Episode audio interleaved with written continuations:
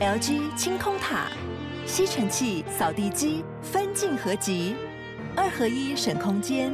双击自动除尘，双击一体轻而易举。LG 清空塔，准备好跟着飞碟，从台湾在地的日常出发，浏览世界社群的时事重点，搜寻全球流行的娱乐焦点。陶子晚报 Online Now。 各位亲爱的听众朋友，大家好，我是陶子，欢迎你准时收听我们的陶子晚报。我的好朋友两菇来报道啦，有蘑菇，有金针菇。请问你们日常里面食用菇类吗？超爱耶！真假的？我什么菇都吃。我小时候还一度，我妈妈跟我说，就是你要不要去嫁给那个新社卖香菇的好了，因为我们家妈妈都会跑去新社的那种香菇庄园，直接去跟他们买。哦，那一定很新鲜。对啊，好香哦！而且我觉得香菇很神奇的，就是说它干了以后拿来那个炖汤，好香哦。对，但是有人就不敢闻那个味道，很多人不敢闻菇类的味道。然后我后来长大一点去吃到那种比如意大利面店那种炒蘑菇，我也觉得好好吃哦。三姑突然在聊起料理来了，美食特辑是。但是今天蘑菇告诉大家说还有明天，本来在韩国收视率不错，对啊，然后暴跌哦。我觉得我真的是他听到了你的批评，我觉得我是器具雷达哦。我之前每次一说我觉得我要气了，然后那时候剧都收视率都还会不错，就包括什么分手中啊什么，后来他就会突然暴跌。为什么大家就是弃剧的原因是什么？他这个是漫画改编的嘛，对，然后漫画虽然那个女主角金喜善，因为听说她以前都是一头长发的造型，然后这一次就是为了配合漫画里面，他就弄了那个红色的短发，包括眼妆什么都配合嘛，然后就很帅气的美琪这样出场。那我看了报道是说会疲劳，它里面的漫画的节奏本来是轻快、轻松、有趣的，然后它会有一些借由一些生活发生的琐事，让大家去反思自己的生活，然后会觉得有一些感想吧，据说韩国人戏剧，他真的是本来好像有7或8的，然后跌到2点多，哇！然后很多人就觉得跟我们美食街的那个生意差不多，因为疫情冲击，对。然后就有人说，你看哦，从去年啊那个李英爱，然后乔妹，对，然后全智贤，对，3个女神的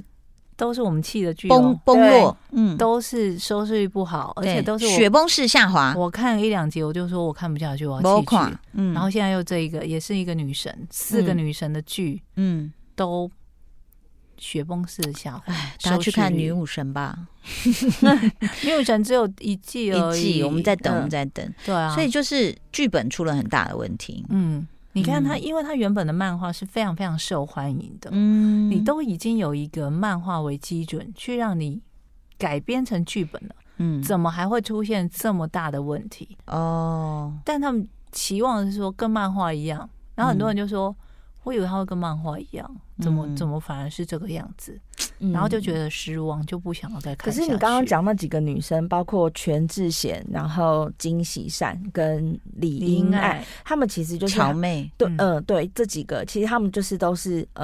在韩国人眼里，她们都是女神级，反正就是只要她们一出来有什么戏，就是一定会就是大做广告啊什么，还有包括崔智友也是，对。但我觉得如果没有选好剧本，还是一样啦。真的，哎呦！但是我们的蓝调时光我有打开来看，我觉得还行啦，因为我对李秉宪没有任何意见，就是看他的角色，我觉得他角色还蛮有意思的，就一个那种杂货车那种来买这个什么，我就觉得他好像还蛮适合这个角色。而且你有发现他用手机录，然后都重复录2个，对啊，就是一个。怎么说，在一个小地方，然后就是他们的人生，有的是从大城市回到小地方，然后我就说啊，真的是我们中年人的一些对回首生命历程的一些感慨。我不知道为什么我对于我们的蓝调时光还有我的出走日记期待很高，嗯，但我目前为止都还没有被感动到，嗯，你好像对于我的什么系列都很感兴趣，我的遗物管理师，我的大叔阿加西，可是阿加西讨论的不错，对啊，而且我很爱，而他拍摄的手法也不错，但这两部为什么目前为止都让我觉得天啊，我这样觉得很。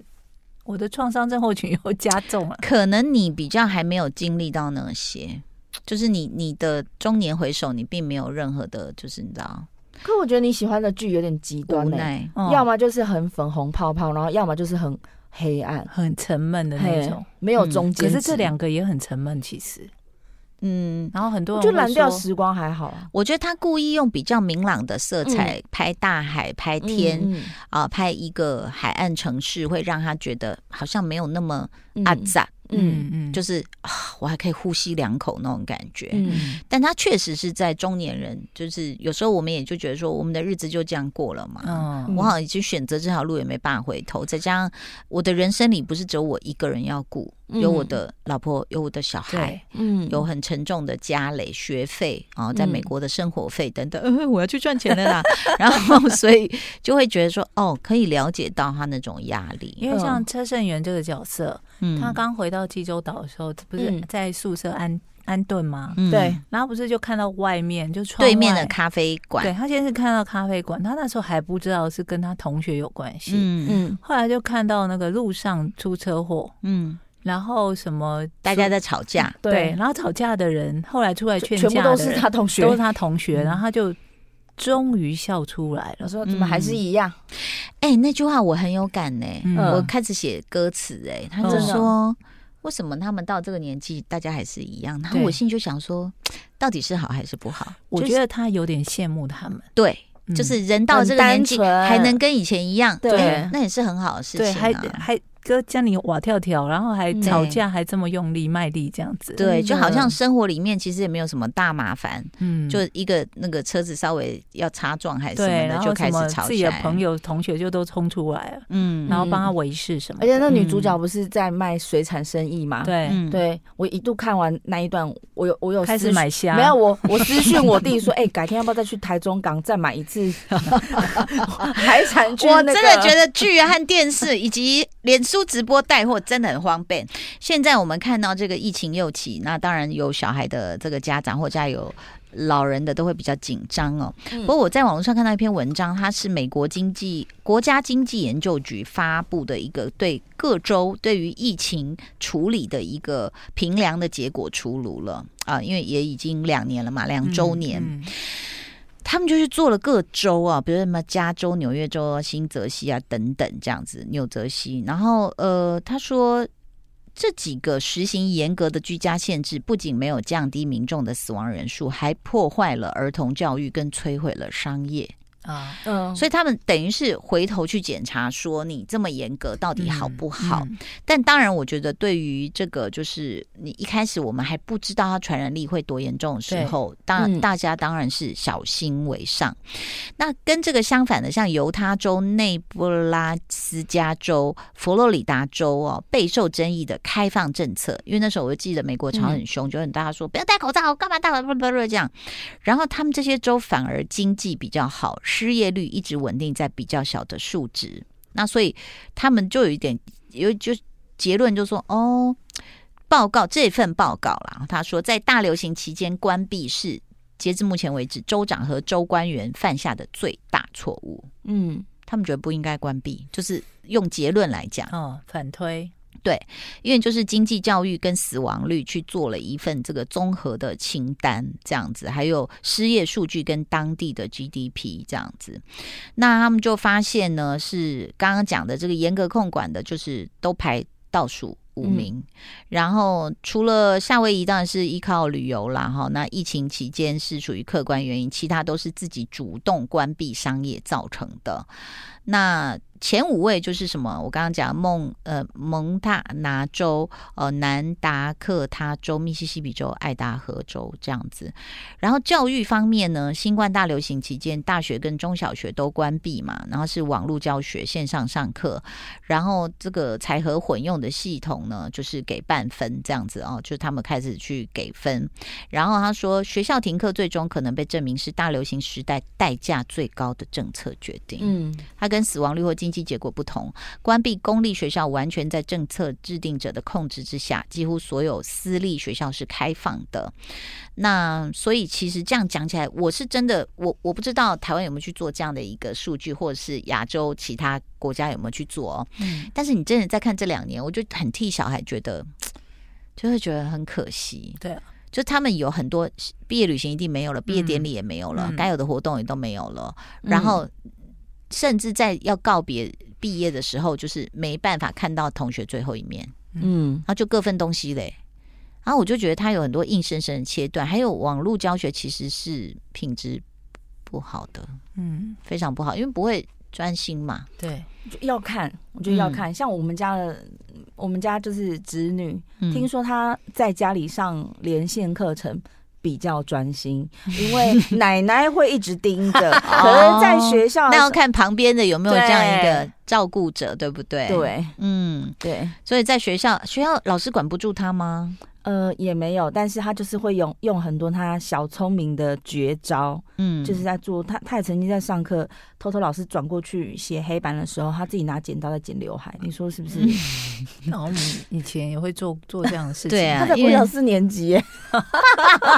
就是所以这个也是蛮因人而异，但是总体来说就是。我觉得还有失去团体生活的那种快乐啦。对，就是学习跟同学之间的相处，这个其实蛮重要的，在人格发展上面。对，那美国其实党派就是民主党嘛，还有共和党嘛，然后他们就说，民主党控制的州在抗议上花钱最多，也造成了大量居民死亡，还摧毁了教育经济，是最失败的。那抗议做的最好前10个州9个就是共和党州这样子，所以就是他们在。这样的一个期间去做的一个，我就是说这次我去了加州和德州，我真的觉得有很大的体验的差别耶。就像加州一直不是会有一些所谓比较人道精神的措施，你会觉得有点不可思议，就是你如果去抢钱、偷钱，你抢$900以下是不用，就是不犯罪，所以你就可以回家。然后那在德州的话，就是他们就是治安，然后有枪支没错，你有我也有。然后我们说，那为什么治安这么好？是因为警力？他说丢，你如果有钱，你可以请更多警力。就这一区，我们就是要安全这样。然后就大家不要废话，就是共和党，你知道川普他们就是有一点这样子的一个，就是大家把游戏规则说好这样子。那真的在事实上，可能因为我看到就是 LA 跟那个 Houston 的差别，光在机场我就讲过，我讲啊太大差别，那个加州电脑烂死了，然后大家都很急排队什么，然后工作人员在旁边跳舞，就说You gotta try， 这样我想说You gotta help， 就是完全不帮忙，我这都已经没时间。然后在德州那个没有人在电脑前排队，因为一撸进去就过，一撸进去就过。你知道吗？你就会觉得说，哇，好有效率哦，然后好有秩序哦，就是大不要废话，就是做该做的事情。当然，他有可能一个就是说，我也看一个纪录片，其实在几大城市出现的 homeless 有时候是身不由己的，就可能他一时之间就没有工作了，然后美国人又不爱存钱嘛，所以就他们没有规划，没有未雨绸缪，那所以就没饭吃，小孩也没学费，所以他变游民了。对，所以我觉得这个其实也可以看到人性的两端，到底人性是善是恶，需不需要被、就是法家、墨家，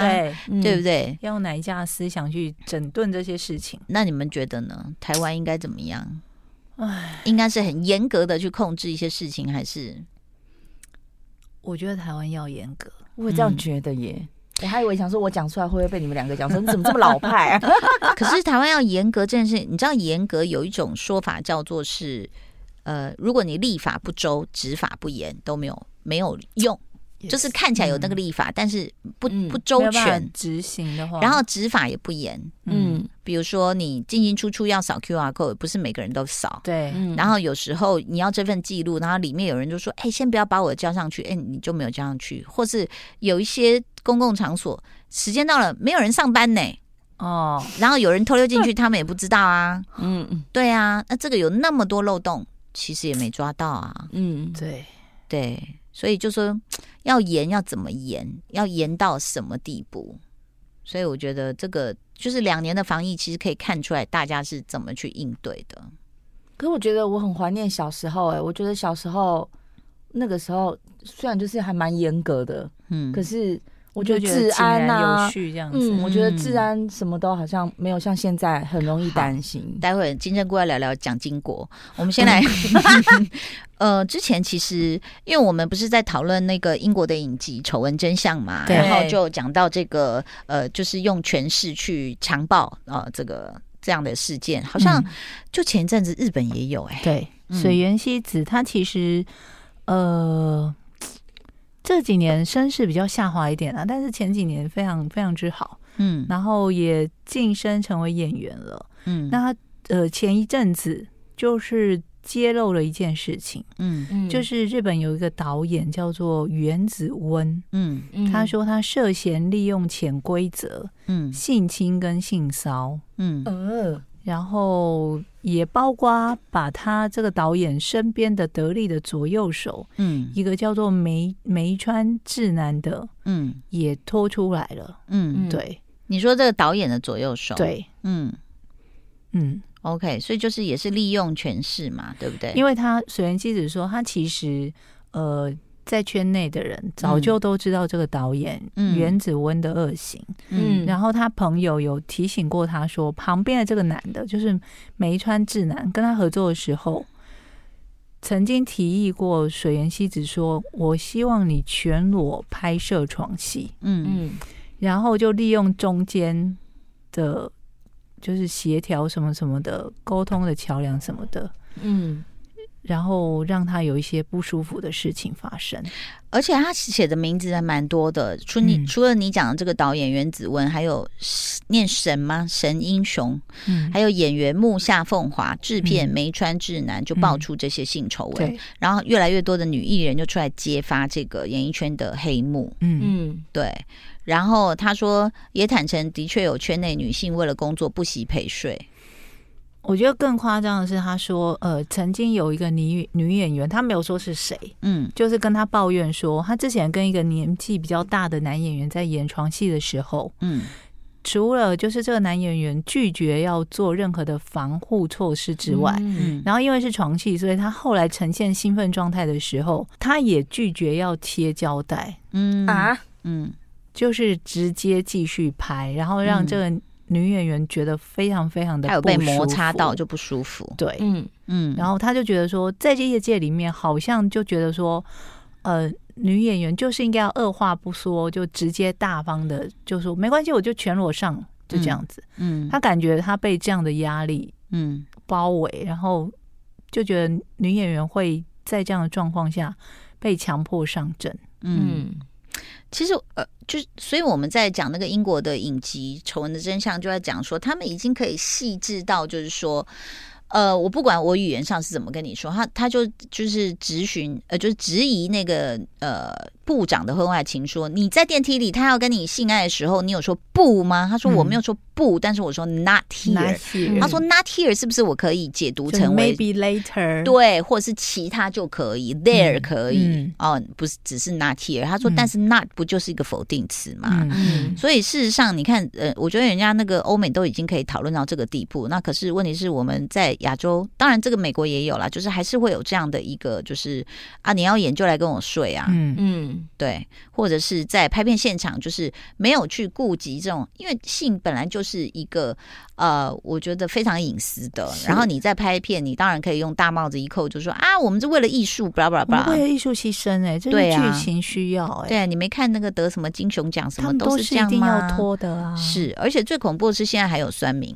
网络上酸民就是说又来了哈，怎样怎样，然后那种厌女文化，对，就觉得说你少在那边，然后那个大哥形象很好，你不要来破坏他的形象。嗯，那所以这个我觉得这个是永恒的一个问题，但是我们在法律上如果不够细致的去处理，以后碰到这种问题又来了，我觉得女生又被就是受害者又会第二次受伤，因为很难举证嘛，就是我们之前讲的，有以后那个手机说要放在口袋里，然后就全天候录音录，那你怎么录得到？对啊，你怎么知道他什么时候要骚扰你？对，好恐怖。可能有些男生也觉得说我没有啊，那你拿出证据来啊，或者是他觉得说这哪有什么，我跟每个人都这样啊，这样就是不行啊。对。所以其实这方面，我觉得大家这个听众朋友要更学会保护自己，好啦，好不好？以后就24小时录音。谢谢大家收听我们的三姑，谢谢，拜拜，拜拜。